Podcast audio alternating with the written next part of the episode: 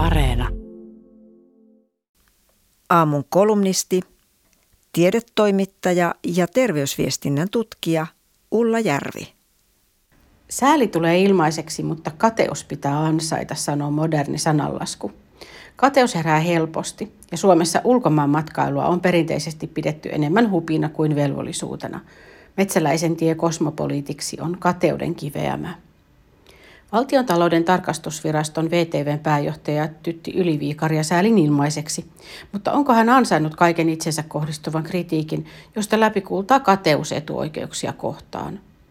Yliviikarin viiden vuoden aikana tekemät virkamatkat ovat maksaneet reilut 187 000 euroa. Se on tuntuvasti enemmän kuin muilla valtionlaitosten pääjohtajilla. Yliviikarin matkalaskuissa on havaittu puutteita ja epäselvyyksiä. Hänen toimintansa on heikentänyt merkittävällä tavalla luottamusta VTVn toimintaan ja julkikuvaan, näin totesi äskettäin eduskunnan tarkastusvaliokunta. Yliviikari on edustanut Suomen tarkastusvirastoa alan kongresseissa ja luottamustoimissa sekä pitänyt esitelmiä. Matkalaskut on hyväksynyt hänen alaisensa, mikä on ollut aiemmin sallittua, mutta nyt julkisuudessa poliitikot ja virkamiehet kilvan todistavat päinvastaista. Epäselvyydet ja laittomuudet pitää selvittää, mutta väitän, että etenkin kansantuomiossa on myös ripaus kateutta, kosmopoliittia ja roima annos epäluuloisuutta kansainvälisyyttä kohtaan.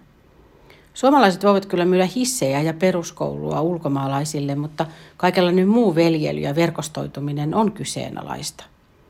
Toimittajat selvittävät ketterästi vuosittain paljonko esimerkiksi kansanedustajat käyttävät kesäisin rahaa kielikursseihin ulkomailla. Valiokuntamatkailu on alituisessa syynissä.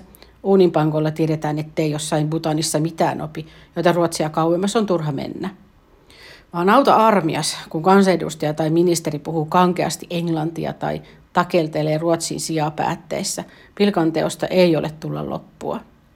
Missä se sujuva kielillä puhuminen ja sulava small talk pitäisi oppia?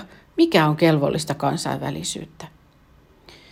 Olen tutkinut lääketiedettä käsittelevää julkisuutta ja seurannut pitkään alaa koskevaa mediakeskustelua.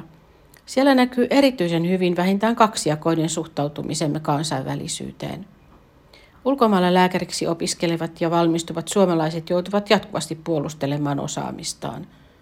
Vain Suomessa valmistuu oikeita lääkäreitä, niinkö?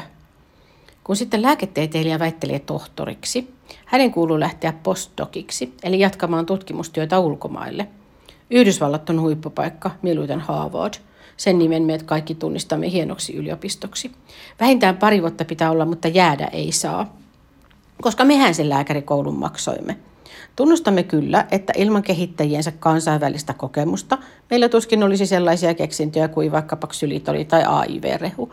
Niistä olemme aidosti ylpeitä. Mutta jos lääkäri osallistuu kansainväliseen lääketieteen kongressiin, se on vähintään epäilyttävää.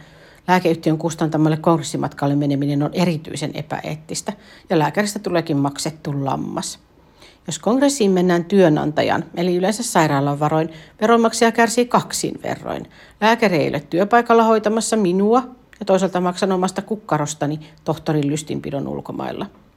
Silti lääkärin pitää tietää uusimmat tieteelliset tutkimustulokset, jotta hän pystyy parantamaan minut parhain käytettävissä olevin keinoin. Olen itse googlettanut, miten tautiani hoidetaan Australiassa ja Kroatiassa – vai metsäläislääkäri on tietämätön hivenainekoktailajista, joita potilaalle sekoitellaan Saksassa. Ihmetellen kotikutoisuutta me suomalaiset päivittelemme rokotetutkimuksia, joita näköalattomat suomalaiset pääomasijoittajat eivät tajua rahoittaa.